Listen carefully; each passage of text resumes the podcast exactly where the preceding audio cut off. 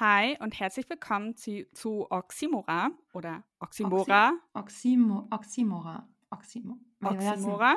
Oxymoron. Ox, Oxymoron. Oxymora. Whatever. Oxymora ist der Plural von Oxymoron. Äh, Ja. Und ein Oxymoron ist ein Widerspruch in sich. Ich bin Ja. Lovis und das Und ich ist. bin Magdalena. Hi. und ihr hört uns zu bei Ja. unserem äh, mehr oder weniger klugen Pilot. Gedanken. Genau, bei dem ersten Testlauf. Schön, dass ihr dabei seid. Wir sind ein bisschen aufgeregt. Äh, wahrscheinlich wird im Verlauf dieses äh, Podcasts ein bisschen mehr Sicherheit einkehren. Hoffentlich, ja. Ich bin verrückt aufgeregt. muss Ich jetzt noch auch. einen Schluck Wasser trinken. Also super, ich habe überhaupt kein Getränk. Das ist Mhm. sehr, sehr klug, äh, dass ich mir kein Getränk genommen habe. Ich habe vorhin Teewasser gekocht. Das steht im Wasserkocher in der Küche. ja. Da steht es gut. Ich habe erstmal vergessen, das Mikro mitzunehmen. ich habe mir alles aufgebaut und dachte, irgendwas fehlt. In, Ja. unserer, in unserer ersten Folge soll es um ähm, die äh, Wurzel der Idee zu diesem Podcast gehen, nämlich um Imposter-Syndrom. Genau. Und vor allem bei Frauen, weil wir ja auch Frauen sind. Wir sind Frauen. Äh, Wir sind sind, ähm, genau, heterosexuelle Cis-Frauen.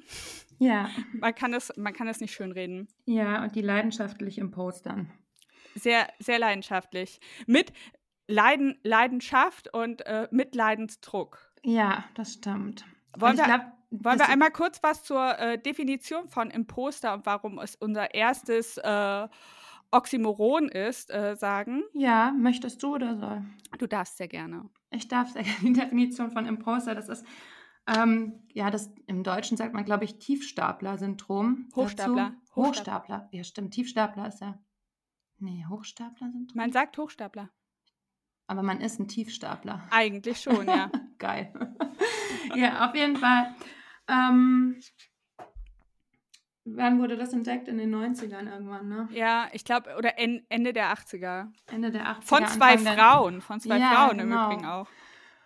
Und ähm, äh, ja, ist so dieses Phänomen, ich weiß nicht, das kennen ja wahrscheinlich einige, da uns ja auch einige Frauen hören, ähm, dass man permanent fürchtet, enttarnt zu werden als Bluff, als Hochstapler, dass man seine eigenen Fähigkeiten immer wieder abwertet und denkt, ja, jeden Moment könnte rauskommen, dass ich, weiß ich nicht, meine Stelle, es wird immer im- mit Berufsleben in Verbindung gesetzt, aber ich finde, das ist auch im Privaten, in der Ja, Erziehung, in allen Bereichen des Lebens irgendwie vorhanden, dass man vor Enttarnung fürchtet, dass man entdeckt wird als Bluff, als Als ob man nur so tun würde, als ob, als ob, so als ob. Ja, genau, als wäre man das gar nicht und alles ist, Und- liegt einem zu oder war Glück und nicht verdient und man fürchtet permanent. Und gleichzeitig ist man eigentlich ganz objektiv betrachtet extrem fähig in dem, was man tut. Ja, Also das ist ja oft, das ist ja oft, also wir äh, werden da wahrscheinlich noch mal einen anderen Blick drauf haben, weil wir beide äh, Imposter sind. Ähm, ja. Aber äh, die laut Definition trifft es vor allem Leute, die das, was sie tun, äh, bei dem bei den Tätigkeiten, bei denen sie das Gefühl haben, dass sie unfähig sind und enttarnt werden als Unfähige, ja, eigentlich sehr, sehr gut machen, aber diese Leistung überhaupt nicht für sich anerkennen können. ja, das stimmt total. Ich gucke gerade mal, ob ich richtig ausschlage. Doch, aber ich schlage richtig aus. Ne? Beim Schlag zu, schlag zu.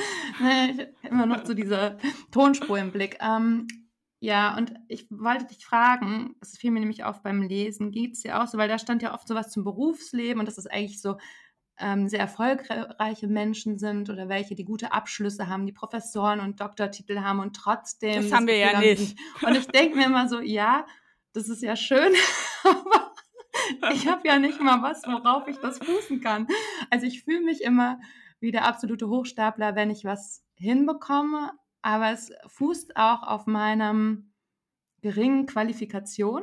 Ja, Also ich weiß Absolut. auch, dass ich damals, als ich, also ich muss dazu sagen, ich weiß ja nicht, wer das mit, aber ich bin Uni-Abbrecher und ähm, ja, aus dem Grund, weil ich eben Mutter geworden bin und naja, nicht wegen dem Muttersein, sondern wegen den Schwierigkeiten, alles unter einen Hut zu bekommen und auch wegen dem finanziellen Druck, der dahinter steht, wenn man Jungmutter wird. Und ähm, ich wusste damals schon, als ich mich entschieden habe, abzubrechen, dass ich diese Exmatrikulation nutzen werde, um mich klein zu machen. Also ich kenne ja meine Psyche. Wie eine Ausrede, es nicht zu schaffen. Und zwar eine sehr, ja. sehr, das ist vor allem eine sehr gute Ausrede, weil ja. sie ja logisch ist, sie ist folgerichtig. Ja. So. Und, und, wenn man, wenn man dann verharrt, dann kann man sagen, naja, aber ich konnte ja nicht mehr machen, weil ich habe auch ja. tatsächlich sehr lange meine ähm, Kinder, ich will es gar nicht Ausrede nennen, weil es gibt eben diese Gründe, etwas ja. abzubrechen, wenn man Mutter wird, weil eben die Kombination aus, äh, ähm, aus Geld, Zeit und einem kleinen Wesen und der eigenen auch psychischen Verfassung, das ist ja keine Ausrede, das ist ja de facto nee. da, aber ich, ich habe das auch sehr willkommen geheißen, äh, mir sozusagen eine Auszeit zu gönnen. Eine ja. Auszeit, die etwas länger gedauert hat. Aber klar, also das Lustige ist, dass alles, was ich danach autodidaktisch mir erarbeitet habe äh, und auch gut erarbeitet habe, also ja. so ganz rational betrachtet, trotzdem ähm, dann äh, durch, diese, durch diesen brüchig, brüchigen Bildungsweg sehr, sehr gut zu meinem Imposter, dem in die Karten gespielt hat. Ja, ist bei mir auch total so. Also ich denke auch immer, ich habe auch totale Probleme, mich ähm, auf Jobs zu bewerben oder ähm, ja, andere, zum Beispiel ähm, bin ich ja auch bei den Grünen ja. und habe total lange gehadert, ob ich äh, mich da überhaupt irgendwie in die als Parteimitglied einschreiben soll, ob ich da überhaupt was beitragen kann, weil und das ist ja gerade auch für die Grünen so spezifisch, die haben ja auch einen hohen Anteil an Akademikerinnen. Ja. Und ähm, ich dachte, ich habe dann überhaupt, was mache ich da? Und ich kann überhaupt nicht mithalten. Ich habe meinen Abschluss nicht gemacht und sage mir dann immer, ja, und rede dann auch immer, wenn ich mich vorstelle, ich habe ähm, 14 Semester studiert, was ja nicht wenig war, und habe im Diplom abgebrochen tatsächlich. Also ja. ich war hatte alle Prüfungen gemacht und betone das auch immer extra. Also ich sage das dann auch so. Ich sage dann, ich habe im Diplom dann aber aufgehört. Oder ich sage gar nicht, dass ich aufgehört habe. Ich sage dann, ich habe 14 Semester studiert und hoffe, keiner fragt nach dem Titel. Und ja. es geht so unter. Weil das mir, das ist für mich ein Riesenkomplex, das ich abgebrochen habe. Und ich wusste es beim Abbrechen und dachte noch, aber der Leidensdruck war so enorm, dem allem gerecht zu werden dass es einfach so zwischen meiner Gesundheit, meiner psychischen und meinem Titel oder dem Abschluss stand. Ne? Also dieses eine, eine Betreuung zu finden. Und dann habe ich ja auch, ähm, also ähnlich wie ich das ja auch, habe ich ja auch so ein, also ich hatte kein einfaches Kind, kein einfaches Baby, was ich auch hätte mitnehmen können. Sondern ich hatte das ja finde ich immer verrückt. Meine Mutter, meine Mutter und mein Vater erzählen das immer. meine Eltern sind sehr junge Eltern auch. Ja. Und äh, die erzählen das immer so schön organisch. Es war dann immer so, mein großer Bruder war dann irgendwie mit in den, als Baby mit im, einfach in den Vorlesungen und so. Und, ja. und das hört sich so an wie aus. was, wie, wie geht das? Also, ja. und das war so normal, weil in der, also ich komme ja aus ähm, aus dem Osten Deutschlands und in der DDR waren halt sehr viele sehr, sehr junge Eltern und das war einfach super normal, dass die Studis anscheinend da ihre Babys mitgebracht haben und gestillt haben und nebenbei so, es war alles, alles easy going. Ja. ja. Aber das war bei uns tatsächlich, gab es auch, also ich hatte Kommilitonen, die hatten ihre Kinder dabei, aber das ist halt mit einem Schreikind. da, da macht man sich Freunde. Da macht ja. man sich Freunde. Da, dann vor allem dann damit hättest du unmittelbar verursacht, dass noch weniger AkademikerInnen Kinder bekommen. ja. ja, und dann ähm, war das halt nicht im Rahmen des, also ich hätte eine Fremdbetreuung gebraucht und die konnte ich mir nicht leisten, wenn ich nicht arbeiten gegangen wäre. Also ja. damals wurde das nicht, jetzt wird das gefördert. Ich weiß nicht, wie das bei euch im Osten war.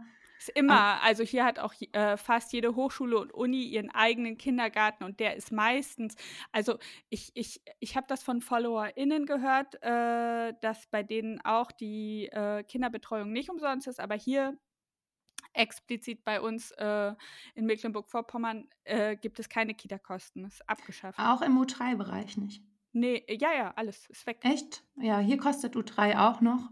Also ich zahle jetzt für Jetzt nicht mehr, aber ähm, meine Tochter ist ja jetzt gerade drei geworden. Dann ist es ja jetzt für mich kostenlos, die Betreuung, aber davor hat es auch gekostet, die Betreuung Ja, zu äh, lassen. Aber es war gefördert, weil damals bei meinem Sohn, da habe ich halt ähm, 450 Euro gekostet. ist krass, ne? Ja. Also ich, also äh, äh, das musst du dann halt erstmal, also vor allem mit BAföG äh, etc. und Studijobs muss man das dann Ja. erstmal reinkriegen, ne? So, Ja. aber ja, jedenfalls ähm, hatte ich das ähm, in, in den vorangegangenen Jobs äh, vor, ich weiß es nicht, ich glaube, viele, viele, viele von den ZuhörerInnen wissen ja wahrscheinlich, was ich jetzt beruflich mache. Also, dass ich Content-Kreatorin bin auf Instagram und jetzt auch Und sehr erfolgreich auch. sehr, sehr erfolgreich. Ähm, Ja. Muss man äh, dazu sagen. Das, ja, das- das kann- das ist so. Ich, ich komme gleich dazu, was ich darüber denke, über diesen Erfolg. Auf jeden Fall äh, hatte ich das schon in jedem anderen Job äh, so, dass ich die immer gut gemacht habe. Ja. Und das auch immer schnell von ArbeitgeberInnen äh, betont worden bin, oh, du hast da aber ein Talent, würdest du nicht noch mal gerne in die Fachrichtung dann, die ich gearbeitet habe, würdest du da nicht noch mal gern studieren? Mhm. Äh, und ich habe auch äh, äh, äh, diverse Weiterbildungsmöglichkeiten immer angeboten bekommen, aber ich habe immer gedacht, okay, äh, ich verharre eh nicht lange, ihr werdet bald bemerken, dass ich äh, das nicht kann. Und dann werdet ihr das bereuen, jeden Cent, den ihr in mich investiert Oh habt. Gott, ja. So, also das äh, hatte ich sehr stark und dann hat sich, ähm, das Witzige ist, dass ich ganz viel auf Instagram immer über dieses Struggeln und diese Ängste und dieses, ähm, dieses Gefühl im Großen und Ganzen, was sich auch an, die Gefühle, die sich an Imposter anschließen, geschrieben haben. Mhm. Ähm, auch als Mutter, also Imposter als Mutter. Äh, und dass die Leute, das ja ein maßgeblicher Teil meines Erfolgs ist, weil das Leute als äh, uns ähm, FollowerInnen als sehr authentisch und echt empfunden haben oder empfinden und sich damit identifizieren können und ich sozusagen mit der Offenlegung von genau dieser Gefühls, von diesem Gefühlsspektrum ja erfolgreich auch geworden bin. Okay, es ist Ja, nicht das nur ist- das, das stimmt, es, ist, ja. es ist auch ein großer, ein großer Teil irgendwie so Ästhetik, die mir Ja. diese, zum Beispiel diese Ästhetik, ja, die auf, auf Instagram ja gefeiert wird, das, das kann ich ja auch, wenn, jedes Mal, wenn ich gefragt werde, sage ich immer, ja, meine Eltern haben guten Geschmack. Also ich wurde so erzogen. Ja. Ich habe eine gute Ästhetik-Erziehung. Meine, Ja. meine, meine Mutter möchte auch, dass ich das betone, im Übrigen. Meine Mutter fordert das ein, wenn ich sage, wenn ich irgendwas schön, wenn ich irgendwas schön mache, vielleicht ist meine Mutter der Grund. Ich glaube, Ah, meine ja. Mutter wird diesen Podcast nicht hören, deswegen werde ich das jetzt so sagen. Ich glaube, meine Mutter befeuert sehr meinen Imposter, ja. weil sie gute Eigenschaften an mir immer sehr stark mit Sozialisierung und Genetik in Verbindung bringt. Mit Genetik, echt, ja? Ja, meine Mutter glaubt an die Gene. Und zwar so Ah. richtig krass. Also Ja. auch Eigenschaften äh, äh, werden vererbt. Ja, Mhm. ja, wir sind nicht so genetisch. Aber ich kenne das. Also ich habe auch ähm, Bekannte, die sehr an Genetik glauben, wo alles mit Genen. Ja, ja, auch so negative Eigenschaften, die ich dann von Ja. meiner Großmutter väterlicherseits habe. Zum Ja, das- Beispiel. Dass ich ja. verschwenderisch bin, das habe ich von meiner Großmutter väterlicherseits. Oh, das ist aber auch harsch.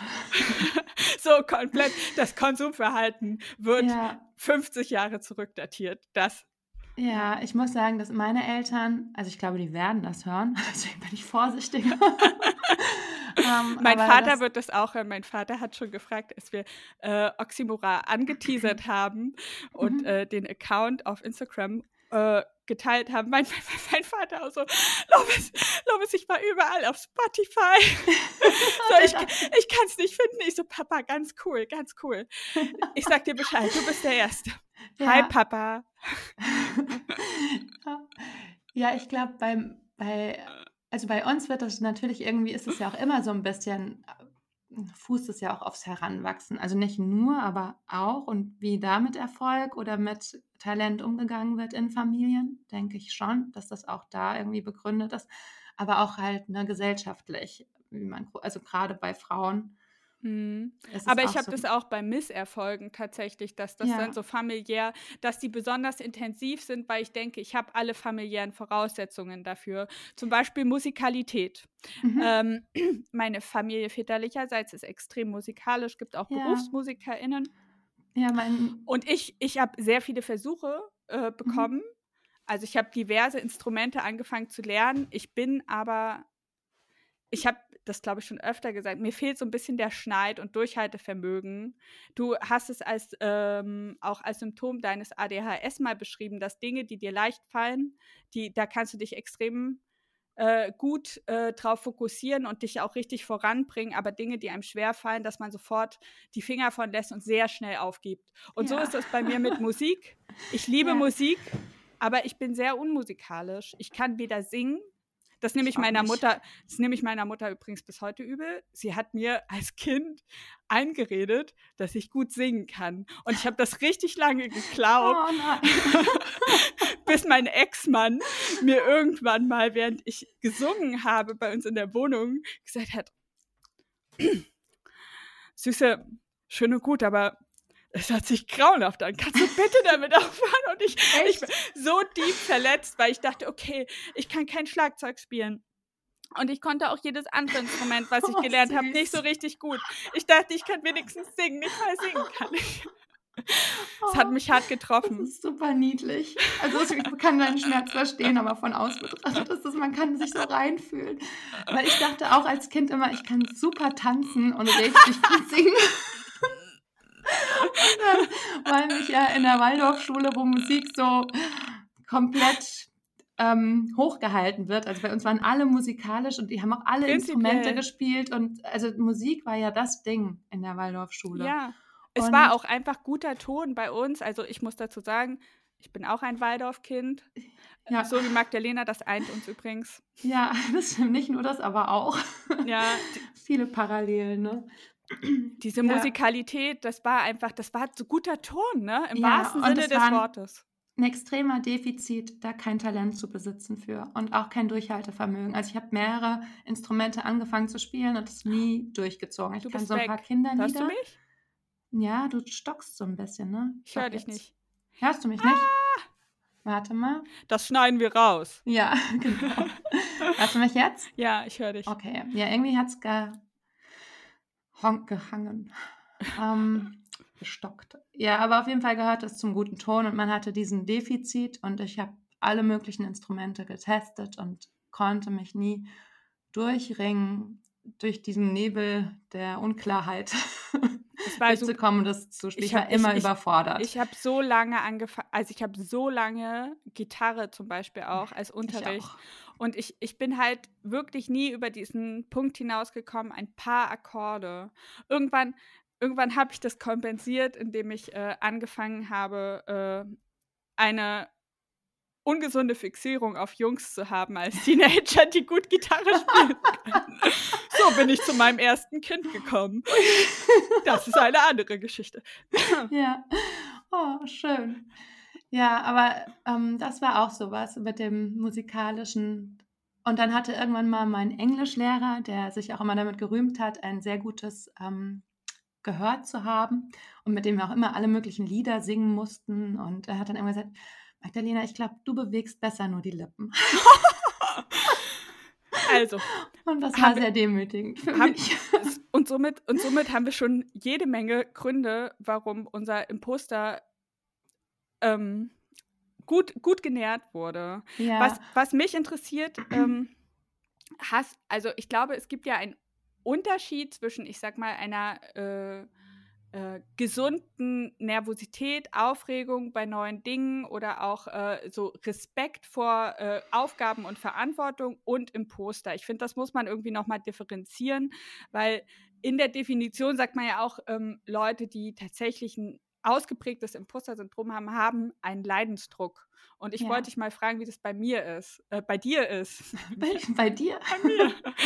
ist bei mir ist ähm, ein Leidensdruck. Ja, ich muss sagen, ähm, das ist bei mir tatsächlich so, dass ich ähm, aber das hängt auch mit meiner Impulsivität zusammen, die ich einfach mitbringe, dass ich sehr viele Dinge ähm, anfange, auch Berufe und dann aber auch kein Problem habe, sie zu verwerfen. also ich fange viele, ich habe sehr Schwierigkeiten, einen Beruf ähm, durchzuziehen. Ich bin auch sehr froh, dass wir in der Jetztzeit leben, diesbezüglich, Ja. weil mir geht es ähnlich und die Vorstellung einfach, äh, etwas zu lernen oder zu studieren und das dann jahrelang zu machen. Ich habe auch das Gefühl, das steht mir äh, äh, so im Weg. Äh, Das wäre Ja. überhaupt kein Lebensentwurf. Ja, und ich habe auch tatsächlich Probleme dann, also ich werde dann so betriebsblind nach einer Weile, habe ich das Gefühl, wenn ich was mache, also ich kann mich dann ganz schwer dazu durchringen, das zu fokussieren, das weiter zu betreiben. Ich mag Berufe, wo ich äh, neue Projekte habe, also die so projektbezogen funktionieren, wo ich ein Ja. Projekt habe, dann ist das abgeschlossen. Und es tut mir auch total gut, Dinge mal abzuschließen. Also ich bin schlimmer so ein chronischer Abbrecher von Dingen, aber es tut mir, es gibt inzwischen ja auch ganz viele Sachen, die ich abschließe, die ich zu Ende bringe und das tut mir tatsächlich auch gut, so für mein Gefühl und weil ich sonst immer denke, ich fange was an und habe ich überhaupt die Fähigkeit, das Hinter, durchzuziehen? hinter dir nur Schutt und Rauch. Genau, ja. Und dann immer der Zweifel und es wird immer schlimmer. Und dann denkt man, oh Gott, ich habe jetzt das nicht durch. Also ich habe jetzt zum Beispiel auch gerade mit der Kindertagespflege aufgehört. Ja. ich die ja, also ich habe die Qualifikation beendet, ich habe da sehr viel Energie reingesteckt.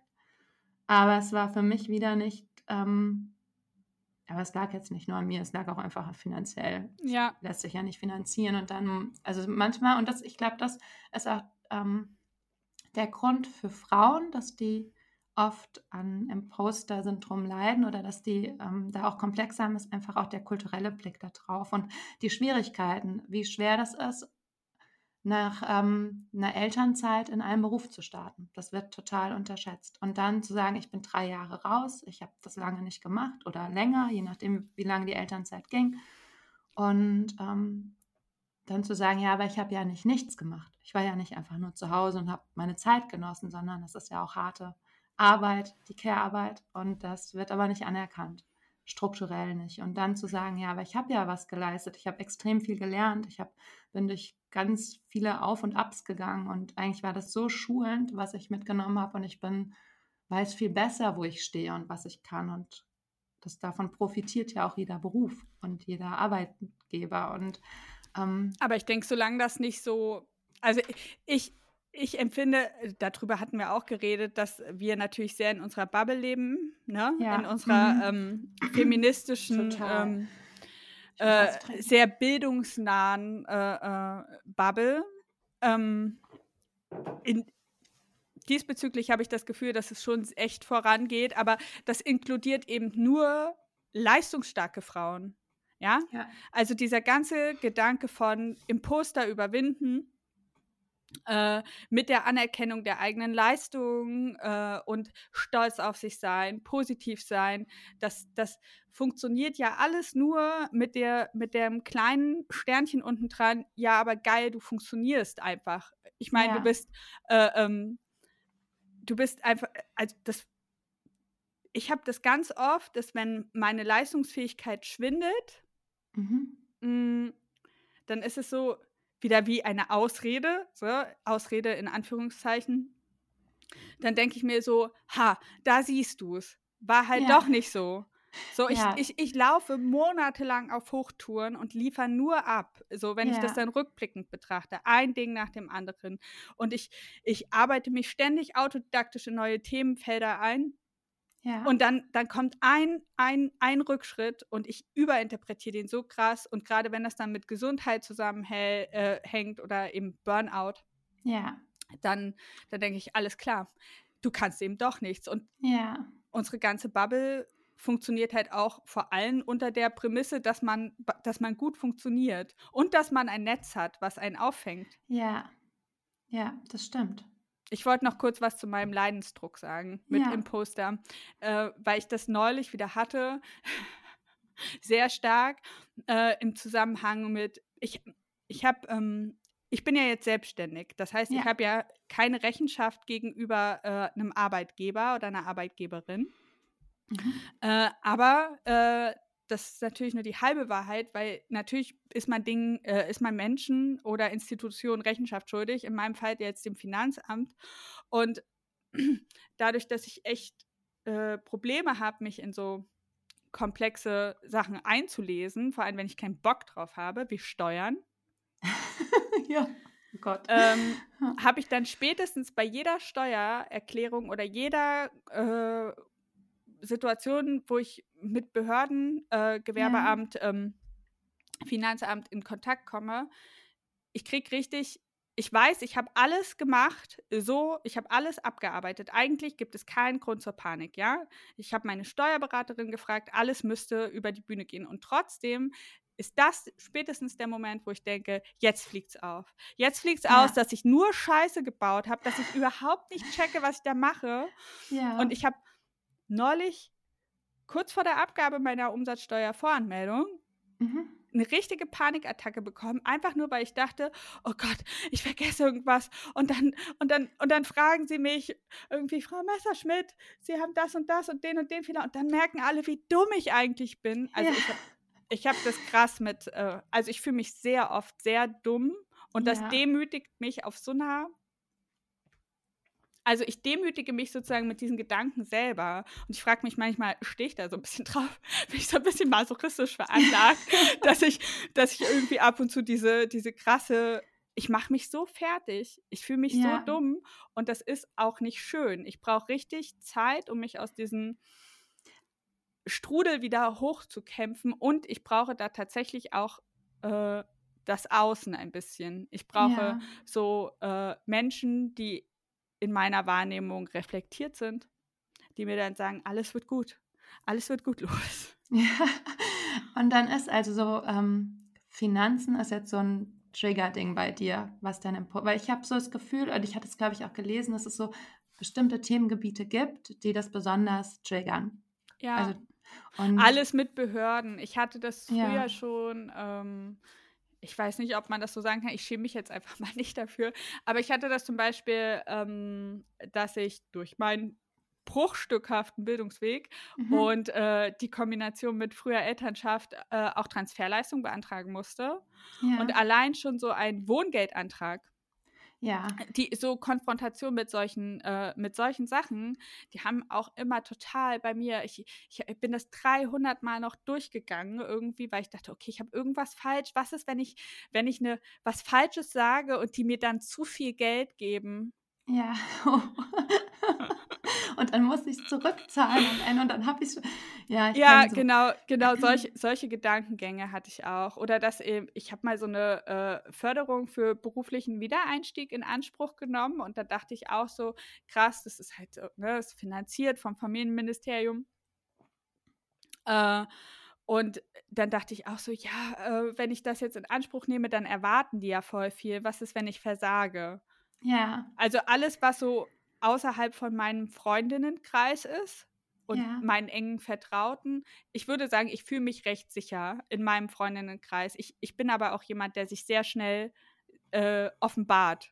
Ja, also ich verspiele, ich, ich, bin immer, ich bin immer darauf bedacht, mit sehr offenen Karten zu spielen über alle Gefühle und äh, auch keinen Hehl daraus zu machen, äh, wie viele Defizite ich habe. Zum Beispiel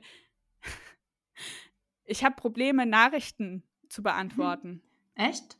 Na, bei dir nicht. ja, ich würde sagen, das Nein. ist immer Wahnsinn. Du, ich dachte Nein. nämlich, du kriegst so viele Nachrichten, dass ich nee, immer total... aber du, du, du bist halt, also du bist halt äh, auch hoch in meiner Prio, ja? äh, aber, aber ich habe so, also ich meine noch nicht mal Instagram. Das, das, da, ohne Scheiß, das nehme ich mir auch nicht zu Herzen. Also es ja. sind einfach 400 bis 800 Nachrichten am Tag. Da kann doch keiner von mir erwarten, dass ich die ernsthaft alle beantworte. Nee, so. das, das, geht auch nicht. Nee. Ich merke das auch schon, also ich habe ja nicht mal die Hälfte von dem, was du an Reichweite hast und ich merke, wie das ähm, zunimmt. Ja. Und das sind oft halt auch einfach so Konsumfragen. Woher ja. hast du das? Woher hast du? Und dann denke ich, ja, das kann ich und jetzt damit, nicht. Und damit kam die Werbung in mein Leben. Ja, genau. Mit diesen Konsumfragen, ey. Ja. Auf jeden Fall. Aber äh, ich habe wirklich, wenn ich das sehe zum Beispiel, dass auf meinem Handy, und ich nehme jetzt mal nur WhatsApp, ich meine, meine Telefonnummer haben nur Menschen, die, ähm, die so mein Inner Circle sind. Ähm, wenn ich sehe, dass ich da acht Nachrichten habe von verschiedenen Leuten und davon ist jetzt die Hälfte Sprachnachrichten. Das heißt, ich kann das nicht mal überfliegen, sondern Mhm. muss mich konzentrieren beim Hinhören. Dann, äh, dann, dann kann ich nicht mehr in WhatsApp, da kriege ich voll die Blockade. Dann denke ich so, nee, die erwarten jetzt alle was von mir. Ich kann das nicht. Und das ist zum Beispiel ein Defizit, das sage ich auch relativ fix am Anfang. Äh, es hat nichts mit dir zu tun. Es ist meine Unfähigkeit. Also bei eine Freundin von mir hat mir neulich gesagt, dass sie sich von mir geghostet gefühlt hat. Oh nein. Und es tat mir so krass leid, weil ich Oh habe ja. sie, ich habe sie so gerne. Ich habe sie Ja. so gerne und wir, ich, ich hatte einfach, ich bin dann gestresst und dann denke ich, okay, in meinem Kopf geht es drunter und drüber, ich kann jetzt nicht noch Nachrichten lesen. Ja. Und ähm, dann habe ich ihr halt irgendwie immer so verzögert, zwei Tage verzögert und auch eher kurz geantwortet. Und wir Ja. hatten davor eine sehr intensive Phase, wo wir super viel miteinander gemacht haben. Dann kam irgendwie Weihnachten, bla und alles Mögliche und Stress und und dann hat sie mir gesagt, dass sie sich geghostet gefühlt hat. Und es tat mir richtig leid und deswegen versuche ich da einfach so offen wie möglich zu sein. Ja. Und das Witzige ist, wenn man nach außen offen ist, also ich meine das Außen außen, nicht der Inner Mhm. Circle, sondern Ja, jetzt so zum, mit Followern, dann wird das immer, dann wird das zur Kenntnis genommen, aber trotzdem wird das dann so positiv interpretiert, dass man authentisch ist. Und ich denke mir so, ha, lustig, ich habe gerade gesagt, dass ich total, mich total daneben benehme oder total viele äh, negative Gedanken habe und die sagen so, ah geil, wie authentisch. Und ich denke mir, habt ihr überhaupt gehört, was ich gesagt habe? Ja, ja ich habe immer, ich überlege immer, dass auch da habe ich Komplexe, weil ich bin auch sehr offen und ich glaube mit aus dem Grund, weil ich gewöhnt bin, mich zu rechtfertigen. Mhm. Also ich bin sehr offen mit meinen Gedanken, mit meinen Gefühlen, weil ich immer das Bedürfnis habe, mich zu rechtfertigen für den, also dass ich ich bin. das Ja. bedarf schon einer Rechtfertigung. Ich kann nicht einfach diese Gefühle haben, die annehmen und weitermachen, sondern ich muss dann darüber reden, weil ich denke, ich bin ja den Leuten eine Entschuldigung ähm, schuldig, Für das dass, Verhalten. ich, dass ich so bin, wie ich bin. Ne? Und, ähm, und damit befüllt man dann einen Instagram-Account. ja, genau. Und das ist dann der Instagram-Account. Dass ich das Gefühl, ich brauche ein Tool, um öffentlich zu sein, um sagen zu können, Leute, ich bin so komplex behaftet, es tut mir aufrichtig leid, dass ich so bin. so, dass, und das dokumentiert man. So jeden Tag so drei, vier Komplexe. Und es wird aber auch dadurch, es ist tatsächlich auch so ein Coping-Mechanismus, den man dann hat. Ne? Absolut. Also für mich total Instagram. Ich habe deswegen auch die Leute, die sagen, oh, und woher nimmst du die Texte und du schreibst immer so, denke ich mir, das ist, ähm, das habe ich damals in mein Tagebuch geschrieben. Ja. Und jetzt schreibe ich es halt hierhin in verkürzter Form und nicht ganz so ausführlich, weil ich ja auch einfach äh, andere Leute um mich habe, die ich da nicht mit reinziehen will. Aber trotzdem ist das was, was ja aus mir heraus permanent ein Bedürfnis ist, mich zu rechtfertigen. Und das mache ich jetzt halt einfach online. Ja, aber äh, also man kann das natürlich so aus der Ich-Perspektive, bei mir wie bei dir, ist es natürlich, ist es ein Coping-Mechanismus. Auf der anderen Seite glaube ich, dass in dieser, und äh, ich ziehe jetzt mal absichtlich auf die Welt außerhalb unserer Bubble auf äh, Social Media, Ja. ist es natürlich extrem befreiend für Leute Ja. zu lesen, äh, nicht alleine zu sein mit diesen Zweifeln, weil äh, in der Summe sind wir natürlich ein, ein, ein winziges, ein winziger Stecknadelkopf in einer Welt aus äh, äh, zur Schau gestellter Perfektion. Ja. Das ist so against the trend, was wir machen einfach. Ja, das, das, also, ja, da habe ich gar nicht den Blick für. Nee. Aber ich habe auch immer gleichzeitig die Angst, weil ähm, das, dass mir dann auch zum Vorwurf gemacht wird, dass gesagt wird, ja, aber du musst dich ja nicht wundern, dass du gedemütigt wirst oder blöde Sachen bekommst, weil du dich ja so offen gibst. Du gibst dich ja preis und durch dieses Preisgeben ist automatisch auch ähm, der Grundstein gelegt, mit dir so umzugehen oder schlecht umzugehen. Weißt du, was ich Mhm. meine? Ich habe das Und- auch oft, ich habe das auch oft in Bezug zu meiner Mutterschaft, weil ich ja sehr flapsig bin. Was, äh, und, und viele Leute denken, ich bin nur online so. Ich bin halt Ja. wirklich, ich bin, ich, ich bin nicht unbedingt die pädagogisch wertvollste äh, und konsequenteste Mutter. Mhm. Ich glaube, meine Kinder mögen mich sehr, müssen sie ja. Ich habe sie geboren. äh, ja. Nein, aber ähm, äh, ich kriege dann auch dieses Feedback, dass es so schön ist, wie offen, wie, wie offen und äh, wild meine Kinder sein dürfen. Ja. Ähm, gleichzeitig habe ich aber auch Angst, das zu zeigen, dass irgendwann mal der Vorwurf kommt, dass ich äh, eine schlechte Mutter bin. Ich glaube, ja. das würde mich echt treffen. Also ich glaube, das kam noch nie. Also ja. das Einzige, was einmal dieses Impfthema, da wurde mm, mir vorgeworfen, ja, das dass stimmt, ich meine Kinder vergifte. Äh, aber das ist ja, das ist ja jetzt nochmal was anderes. Ich meine jetzt ganz prinzipiell meine Kompetenzen als Mutter, weil das ist eine der wenigen Sachen, wo, ups, was war das? Viren mhm. und ja, ich habe gerade hier so ein Signal bekommen von meinem ah, Computer. Okay. ähm, das ist eine der wenigen Themen, wo ich mir mich versuche, wirklich bewusst imposterfrei zu halten, dass ich versuche zu manifestieren, dass ich die beste Mutter bin für meine Kinder. Ja. So. Und das versuche ich einfach richtig stark mir selber zu suggerieren. Ja. Damit, weil ich glaube, wenn ich in diesem Bereich als Mutter Imposter zu sehr zulasse, äh, dann nehmen meine Kinder daran Schaden. Ja, dann wird man auch handlungsunfähig, weil dann weiß man nicht mehr, kann ich die jetzt Fernseh gucken lassen, kann ich das machen? Kann, also man wird ja so, ich meine, man wird als Mutter enorm verunsichert von ja. der Gesellschaft, weil die Ansprüche auch so, dieses Anspruchsdenken an Mutterschaft, an Elternsein ist enorm. Und ähm, ich glaube, wenn man dann zu sehr ins Zweifeln gerät, dann ähm, kann man, dann verliert man die Natürlichkeit und auch das Authentische mit seinen Kindern. Ich genau. glaube, das ist wichtig und das merken die. Ich versuche da einfach, ich versuche als Mutter einfach immer ganz, ganz nah an meinem Gefühl, wirklich situativ zu sein, gar nicht ja. zu weit zu denken. Ich meine, es gibt so Ausreißer, sag ich mal, in, mein, in meiner Art. Ich habe zum Beispiel, zum Beispiel, worüber wir neulich schon so in unseren Nachrichten geredet haben, dass ich jetzt mhm. so finanziell für die Kinder vorgesorgt habe. Das ist ja. schon eine ungesunde, unverhältnismäßige Ver Weitsicht für, mein, für, für, für mich. Absolut ja. atypisch. Ja. Ähm, aber äh, sonst versuche ich ganz in der Situation zu sein und auch nichts zu erzwingen. Das hat aber auch was mit meinen Kindern zu tun und der Konstellation zwischen denen, dass ich zum Beispiel versuche, nichts zu planen. Also ja. ich weiß, das funktioniert eh nie. Also ja, so, also klar, Urlaub muss man planen, dass man irgendwo hinfährt, aber so, wir leben halt krass von Tag zu Tag, weil bei mir das auch sehr tagesformabhängig ist, wie, äh, wie leistungsstark ich als Mutter bin. Und ich glaube tatsächlich, ich mache das ganz gut. Also das ja. ist eine der wenigen Sachen, wo ich denke, äh, ich mache das zwar nicht so, wie es empfohlen wird mit Kindern, ja. aber das ist für uns genau richtig. Vielleicht ist das auch so der Mechanismus, mit dem man im Poster allgemein so ein bisschen überwinden kann, dass man ähm, gar nicht die eigene Leistung vergleicht mit äh, der Leistung von anderen, sondern versucht so sehr wie möglich bei sich zu bleiben. Und ja, gar nicht.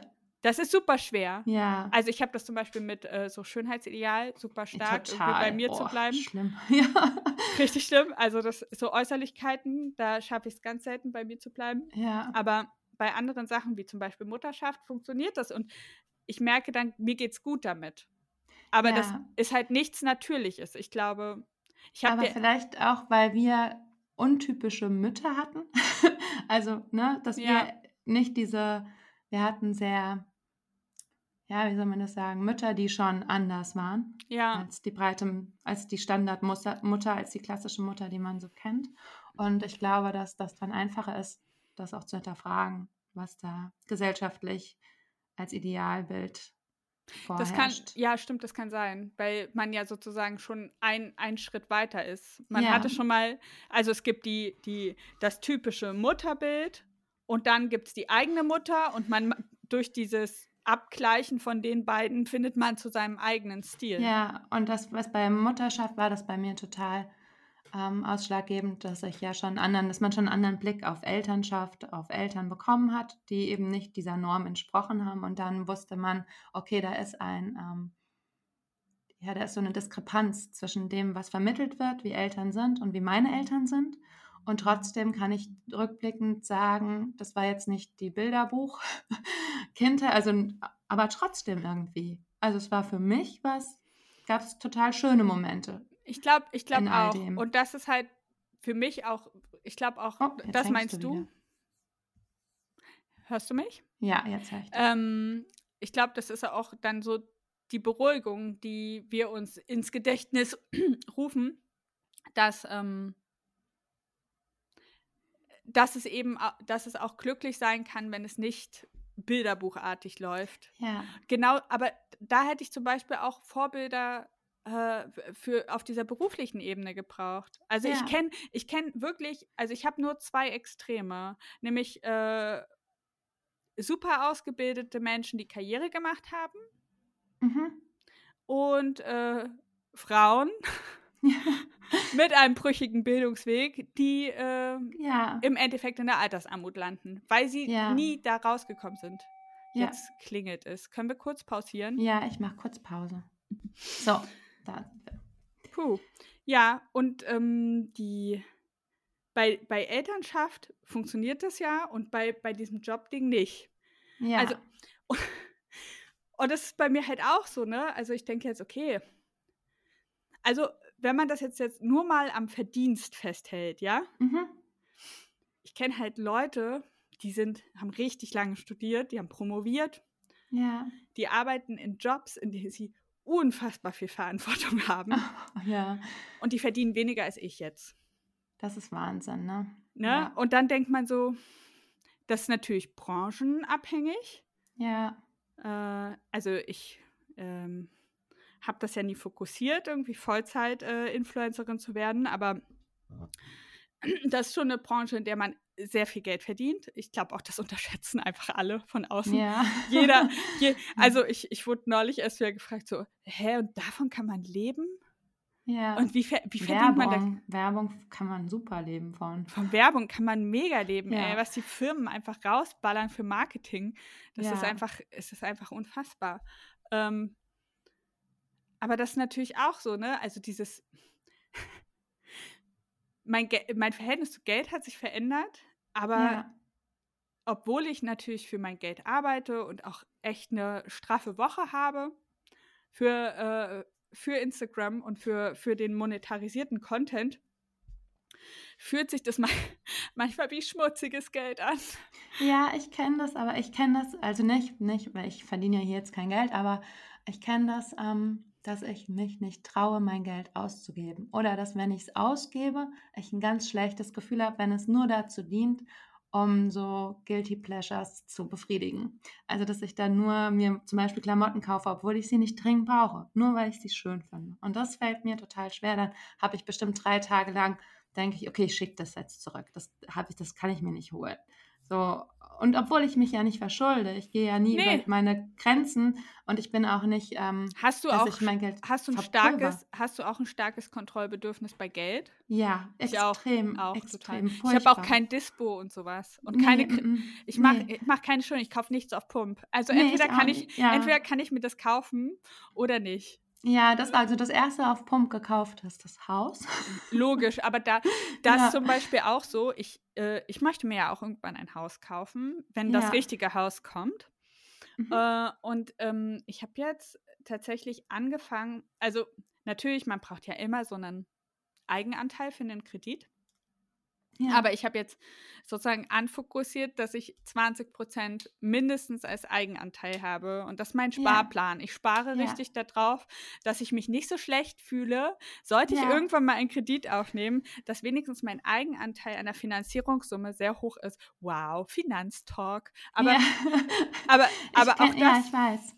Das, Ja. also ich kann das verstehen. Ich denke, ähm, bei mir war das auch so, als wir das Haus geholt haben und tatsächlich, wir haben ja in der Stadt gewohnt und sind ja dann aufs Land gezogen und wir zahlen weniger, als wir damals Miete gezahlt haben, ja. was komplett verrückt ist. Ne? Und ähm, weil die Mieten einfach so hoch sind, gerade in Frankfurt und im Speckgürtel um Frankfurt rum. Und ähm, trotzdem habe ich gedacht, boah, so viel Raum nur für uns jetzt, weil wir haben uns davor halt auf 60 Quadratmeter gequetscht. Ne? Und dass uns dann mal so viel Platz und auch Garten, also Land dazu gehört, ne? dass das war total absurd für mich. Ich hatte ein chronisch schlechtes Gewissen und dachte, das steht mir und, nicht zu. Und warst du auch so ehr, ehrwürdig, dass es dir gehört dann so? ja, auch so, so, dass ich dann sage, ich muss Darf ich das verändern? Darf ich das hier? Ja, das habe ich zum Beispiel im Garten ganz äh, große Schwierigkeiten, weil die Frau, die vorher hier gewohnt hat, hat jetzt 90 Jahre lang oder hat, war 90, hat nicht ja. hat lange hier gelebt und hat diesen Garten angelegt, so ganz anders, als ich das tun würde. Aber es fällt mir sehr schwer, das zu verändern, aus Respekt vor ihrer Leistung und den ja. Pflanzen, die schon so alt sind. Und ähm, deswegen war es ja auch ein Hauptgrund, dass wir gesagt haben, okay, wir holen das Haus, aber mein Mann arbeitet hier dran, der kann im Homeoffice arbeiten und ich mache die Tagespflege. Und dann haben das ja schon mal fünf bis zehn Kinder zur Verfügung.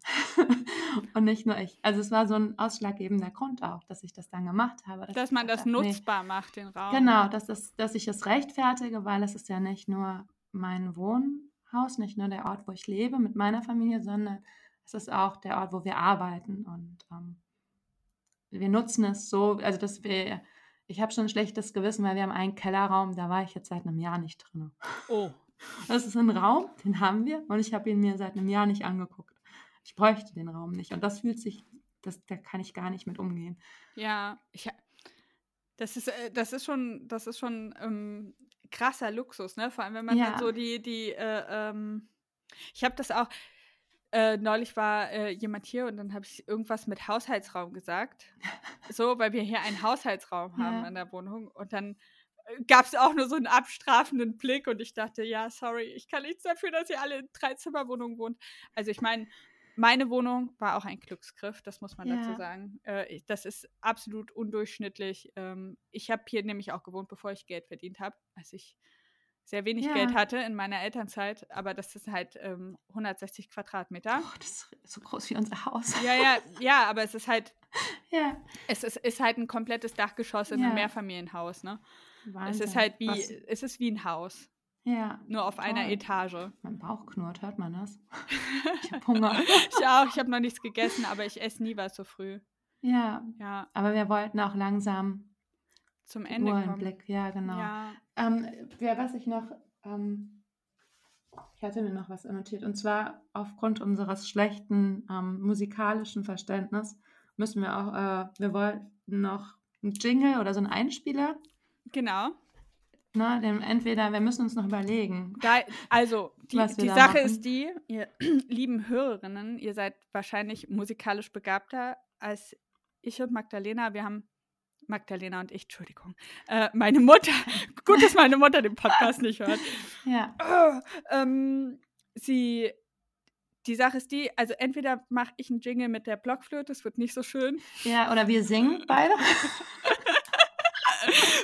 fein, also ihr könnt euch jetzt also ja. entweder singen wir, ja, ja. Moritz und ich, oder ähm, wir kriegen Empfehlungen, was man macht für einen Jingle, ob wir uns an wen wenden können. Es gibt bestimmt irgendwelche Einspieler-Profis. Oder ihr habt tolle Ideen. Aber ich finde, man muss kreative Leistung. Ich habe überlegt, ob wir das, man könnte ja sagen, ja, wir machen daraus einen Wettbewerb. Und dann bezahlen wir ja mit Fame. Wir bezahlen mit Fame.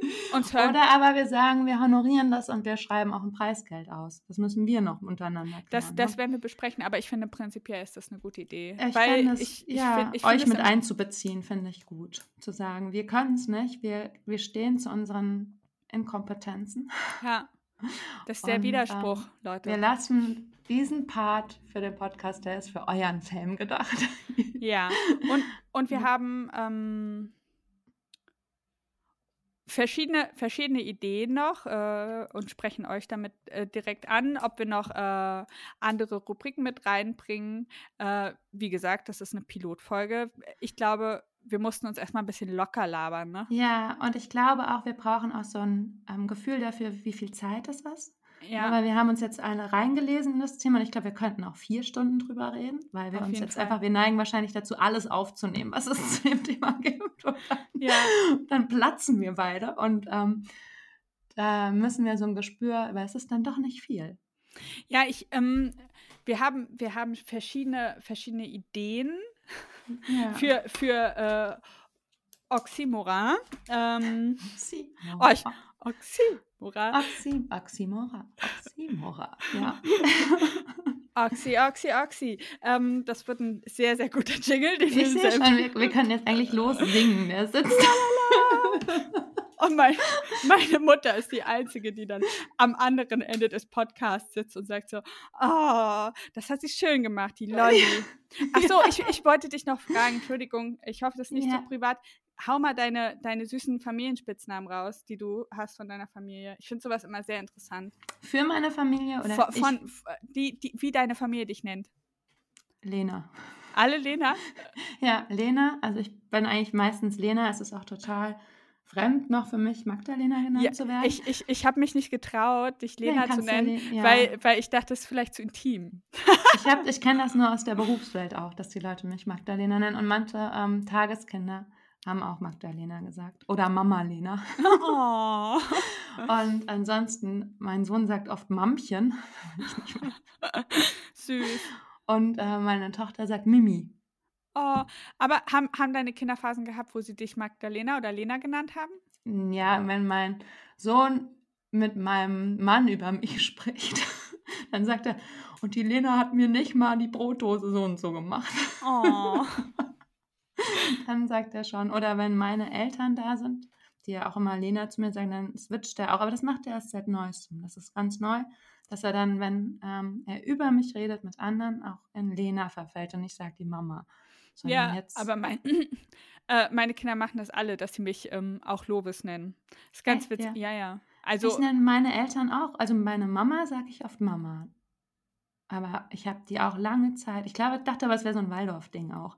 Das war so, dass man die Kinder dann, also dass die Kinder ihre Eltern beim Vornamen Vorname- nennen. ja, das glaube ich auch. Ich hatte auch einige Freunde, die, äh, Freunde damals, Ja, die ihre. müsste man mal Eltern- fragen, ob das außerhalb des, der Waldorf-Bubble auch so war, weil ich dachte, da hatte irgendjemand hatte das mal gesagt, oh, typisch die Waldis, die reden ihre Eltern mal Vor- mit Vornamen an. Und dann erst dämmerte mir das, dass das vielleicht gar nicht so. Mein, meinen Eltern fällt es halt super. Also ich habe ja meinen Namen richtig lange gehasst.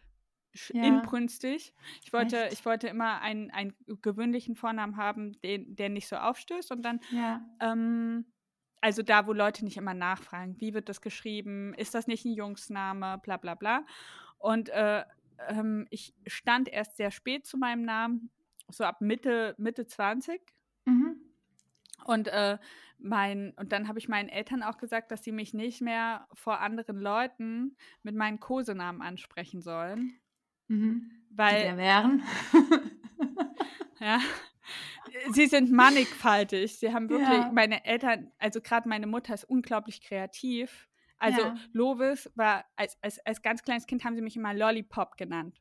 Ah. Ja, und daraus sind halt Lolly und Poppy geworden. Mein Ah, Vater nennt mich mhm. Poppy und meine Mutter nennt mich Lolly. So. Das kam mit der Scheidung. Sie mussten sich entscheiden. Aufteilen, ja. Aufteilen. Jeder einen anderen Teil von dir. Ja, und, und halt, äh, meine Freunde in der Pubertät haben mich Low genannt. Low. Oh. Mhm, ist so ein cooler Name, ist ja auch geil. cool. Low. Ja. Ähm, das hat zu sehr vielen unanständigen Wortspielen geführt. ähm, äh, ja. Und ähm, ja, meine Mutter nennt mich noch. Oh Gott, nee, das kann ich nicht. Nee, also es gibt viele, viele Spitznamen, Ja. aber überwiegend Lolli. Und Okay. äh, mein großer Bruder nennt mich Lolle. Lolle. Ja. Und Das irgendwann ich habe ich schön. erfahren, dass es äh, irgendeine Serie Anfang der Nullerjahre gab, irgendwie Berlin, äh, äh, Berlin, Berlin. Irgendwie so, irgendwas mit Berlin im Ja. Titel, wo die Hauptdarstellerin Lolle hieß. Ah. Und das fand ich dann irgendwie ganz süß. Habe ich natürlich nicht geguckt. Ich habe immer nichts geguckt. ja. Aber mittlerweile, mittlerweile, also das hat auch was mit Selbstakzeptanz zu tun, den Ja. eigenen Namen.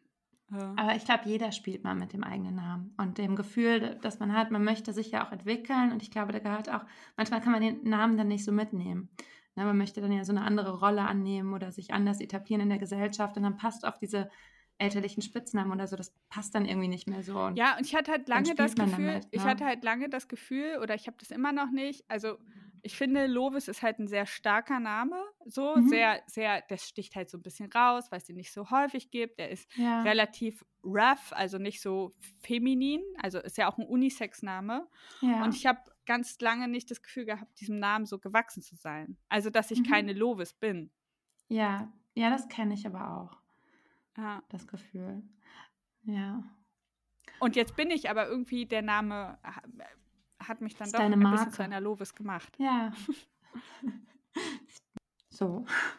Wir, kommen, wir müssen zum Ende kommen. Wir, mü wir müssen zum Ende kommen. Ähm. Äh, wir freuen uns natürlich, wenn ihr ähm, das hier nicht zum Einschlafen gehört habt, oder? Ja. Und oder immer noch wach seid. Ähm, Und ähm, wir hatten überlegt wegen den ähm, Rubriken, dass wir eigentlich wollten wir am Ende noch einen Leserbrief vorlesen, aber wir haben keinen gekriegt. wir, haben noch, wir haben noch keinen Ihr dürft Leserbrief. uns also gerne entweder jetzt zu dieser Folge schreiben, aber ich glaube, wir veröffentlichen auch immer so ungefähr ein Thema ein bisschen vorher. Vielleicht kann dann schon was. Aber eigentlich Ja. gehen alle Fragen. Es muss nicht zum Thema spezifisch sein, Genau. oder? Wir, wir, Wir freuen, wir freuen uns auch einfach super über Feedback, weil Ja. ähm, Wir- leben davon, Ja. Leute. Äh, wir, brauchen, wir brauchen das. Wir brauchen ein bisschen Resonanz, um einschätzen zu können, ähm, ob von den 4000 Leuten, die unserem Podcast-Profil auf Instagram folgen, auch nur ein Bruchteil bis hierher gehört hat. Ja, und ähm, natürlich äh, teilen wir auch gerne unsere enorme Weisheit zu allen Themen. Ja, total. Wenn ihr Lust habt, äh, gerade wenn es widersprüchlich ist, Ja, ihr könnt Äh, auch die Frage in einem äh, Oxymoron stellen. das könnt ihr. Das Ja. könnt ihr. ähm, und dann wollten wir uns eigentlich am Ende noch eine Frage im Wechsel stellen. Genau. Soll ich heute anfangen? Du Ich darfst anfangen. Wir wollten uns eine ähm, Kennst du das Gefühl Frage stellen. Es ist nicht ganz, es ist ein bisschen dran vorbei. Ich habe direkt mal das Thema verfehlt. Aber ich hatte, Story of my life, ey. ich hatte gelesen gehabt, dass es zwei, dass es typischerweise zwei Bewältigungsmechanismen gibt oder Coping-Mechanismen, die man nutzt, wenn man im Post hat. Und das eine sind die, die akribisch alles vorbereiten und alles anlesen und ähm, ja, so extrem leisten und unter einem extremen Leistungsdruck stehen, um gut vorbereitet zu sein für alle Situationen, um sich darauf verlassen zu können. Und das andere sind die, die prokrastinieren, also die in so ein Nichtstun verfallen, weil sie denken, es hat eh keinen Sinn. Und ähm, jetzt kommt meine, kennst du das Gefühl? Weil ich habe das Gefühl, ich wäre gerne der Leistungsdruckmensch und ich identifiziere mich auch mit dem. Ähm, aber da steht mir meine Persönlichkeit so im Weg, dass ich äh, mich selbst immer boykottiere. Ich mache dann den Leistungsdruck, aber ich kann überhaupt gar nicht mich organisieren und planen und strukturieren. Und ich möchte das dann und dann kriege ich das nicht hin. Und ich wollte dich fragen, kennst du das Gefühl? Absolut, absolut. Ich habe, als du äh, die zwei Arten gesagt hast, sofort gesagt, äh, gedacht so, oh, wie beneidenswert. Das sind Menschen, die das einfach so, so angehen. Ja, Aber die Wahrheit ist, ähm, ich gebe mich immer der Prokrastination hin mit, mit schlechtem Gewissen. Das äh, Ja. kann ich gar nicht anders äh, sagen. Und äh, dann überlasse ich mich selber dem freien Fall. Mhm. Also, weil erstens äh, dieser freie Fall situativ, also auch wenn ich weiß, ich muss abliefern in kürzester Zeit und äh, das äh, und ich kann nichts, ja? ja. Und ich befinde mich in diesem freien Fall. Das Ja. ist ein bisschen ein Kick für mich. ja. Also es macht mir Angst, aber auf so eine Art, dass es mich auch ein bisschen kickt, weil die Erfahrung zeigt, dass genau aus diesen Situationen Prokrastination, freier Fall, hochanspruchsvolle Szenario am Ende, ja. bei mir die geilsten Sachen rauskommen. Echt? Ja, auf Oi. jeden Fall. Ich und ich weiß nicht, ich habe nie diese Sicherheit, dass es total super wird, aber die Quote spricht für sich. und ich habe das ganz oft, wirklich, du kannst es versinnbildlichen. Ich fahre, ich, ich, ich weiß, ich habe eine Abgabe ähm, und das muss richtig gut werden, weil da ist total viel Kohle im Spiel. Mhm. Und es ist Sommer und ich weiß, ich habe jetzt irgendwie noch sechs Stunden bis zur Abgabe. Ja. Und ich steige auf mein Fahrrad und mache Musik an und fahre los und guck mit fast so einer Art Genuss. Aber auch, vielleicht bin ich echt Masochistin, Ja. mit fast so einer Art Genuss, wie die Zeit abläuft. Und im letzten Moment, durch diesen ultimativen Druck, jetzt aber, Ja. und dann kommen aber richtig gute Sachen. Ja, okay, also du brauchst diesen Druck, um dich zu überwinden, was Mhm. aufzugeben. Und es, Ja. und es, und es, ja. Und ich wäre gerne organisiert, weil ich weiß, dass es für mein, für mein äh, äh, Stresslevel wahrscheinlich Ja. sehr angenehm wäre. Und ich muss auch sagen, ich ziehe auch immer andere Leute mit rein. Also, Shit. so alle, alle sehen, sehen alle meine Menschen, die, alle Menschen, die Mhm. um mich herum sind, sehen mir ja dabei zu, wie ich falle und mich Ja. so in die Scheiße reite. Und nicht alle haben dieses Vertrauen, dass ich es hinkriege. Ja, Und natürlich okay. stresst die das ja. Ja, okay, ich verstehe. Ja, ich glaube, also ich bereite mich schon vor, aber ich halt schlecht. Also auch Kann es nie, halt nicht. genau, dieses, dieses sich strukturieren können, das fällt mir einfach unglaublich schwer. ich Und das nicht gut. funktioniert, das funktioniert meistens nur, also wirklich die, die sinnvollsten Sachen, die entstehen dann, äh, ja. Ich habe mal, mal, es gibt, es gibt so ein, ähm, so Bullshit-Sprüche da, so Ja, Tee- Teezettel, ähm, ja. Zitate. Äh, und eins davon ist doch auch, äh, unter Druck werden Diamanten, äh, Ah, entstehen ja. Diamanten. Mhm. Ja, so ist es bei mir. Ah, du bist. äh, Ja. unter Druck entstehen die besten Ideen. Ja, ich Und- wollte noch, ja, darf ich dir noch eine Sache beichten? Was? Dass ich nämlich ganz Schlimmes im Poster beim Illustrieren habe. Das ist mein Trigger, ist das Illustrieren. Und ähm, auch ein Grund, warum ich es dann in der Uni geschmissen habe und dann lieber Fotografie weitergemacht habe. Also ich Aber- mit aber ich Illustration angefangen. Ich hatte- Illustration sagt viel mehr, finde ich, über dich als Fotografie. Das, Ja. ist, das, ist, das ist keine fertig durchdachte These, meine Lieben. Ich werfe das in den Raum. Ich sage, Ja. die Illustration sagt mehr als über dich als dein Foto.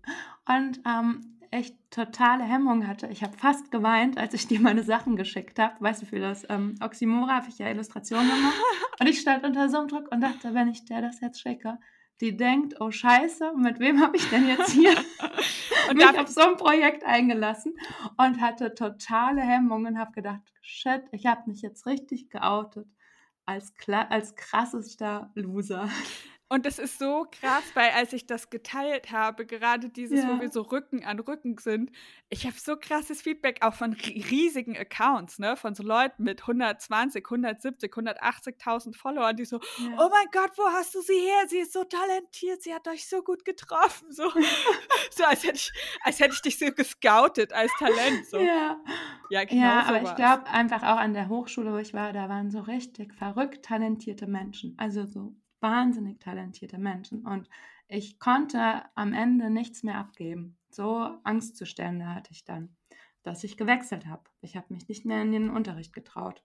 Und bei mir löst es das immer noch aus. Wenn ich illustriere, ich kann es nicht veröffentlichen. Also ich habe genauso viele weg, Illustrationen, wie ich auch Texte Nee. habe. Ja. Du bist wieder eingefroren. Ja, aber ich äh, veröffentliche es dich. nicht. Ich habe Angst, Panik davor, zu also das, diesen Schritt zu gehen und das ähm, beruflich zu machen. Und das war mein größter Wunsch neben dem Schreiben, das Illustrieren. Aber ich kriege es nicht, ich kriege diese Hürde nicht gestemmt, das zu veröffentlichen. Das Ja. ist für mich ein extrem angstverbundenes, ähm, ja. Ihr könnt, ihr könnt ja dazu mal äh, ein paar nette, reflektierte äh, Worte an Das Magdalena schreiben. Und, und ich meine damit nicht, äh, oh, es ist so hübsch. Weil Aber das nimmt war sie kein eh Compliments, Ist kein weil ich Phishing- überlese das auch. Ne? Ja, ich lese, genau. könnt ihr schreiben, es sieht toll aus und ich mir, ja, aber wer bist du denn, das zu beurteilen? Was total arschig ist, aber so denke ich dann. Ja, die haben ja eh keine Ahnung, die können das ja nicht sagen. Aber selbst wenn mir es jemand sagen würde, zum Beispiel, ähm, habe ich ähm, ja auch Kommilitonen, die ich total bewundert habe in der Uni-Zeit. Und die schreiben dann auch, oder die liken das. Und dann denke ich immer erstmal, oh, krass, und dann denke ich, ja, aber auch nur, weil. Ähm, Aus Mitleid. ja, genau, die, genau. Und, und ich auch allein, dass ich dann gucke, wer das geliked hat, das mache ich sonst nicht, sonst ist mir egal. Aber bei Ja. den Illustrationen analysiere ich auch verrückt. Und ähm, aber selbst wenn dann einer von denen sagen würde, das ist gut, denke ich, ja, was, was ist das wert? Ja, Ich fühle es nicht. Und genau, das wollte ich noch beichten. Ich dachte, das passte zur ersten Äh, Folge. um, um, um, das, äh, um das jetzt äh, noch viel härter zu triggern, äh, teile ich dir Folgendes mit. Die ähm, lieben Menschen, die uns folgen, äh, fordern Merch mit deinen Illustrationen. shit. dann, dann darfst du bald äh, durch die Stadt gehen und Panikattacken Ja. bekommen, weil irgendjemand mit einem Oxymora-Beutel rumrennt. Ah, ja, Wahnsinn. Aber da hatte ich das auch mit dem freien Fall, fällt mir ein. Ich habe auch meine ähm, Nebenfachprüfung eine Woche vorher erst gemacht. Ich konnte es nicht. Ich hatte drei Monate Zeit, ich habe es eine Woche vorher gemacht. Ja, das kenne ich. Ich habe trotzdem eine gute Note gekriegt und dachte, Das- ja, weil der das- Prof mich mag. Nee, aber das ist das Problem. Ich habe Ja. zu krasse Erfolgserlebnis mit diesem letzten Mit der Methode. Mhm. Das ist falsch erzogen worden. Irgendwann, irgendwann wird mir das auf die Füße fallen. Ich bin mir hundertprozentig sicher. Ja. Ich glaube auch, dass da, wo es mir aufs, auf die Füße fallen wird, das wird beim Finanzamt sein. Die sind einfach genau. Ähm, ja. ja. Und ich muss Naja. auch sagen, ich habe immer versucht, mich mit äh, Schirmscham und Melone aus jeder heiklen Situation rauszubuxieren.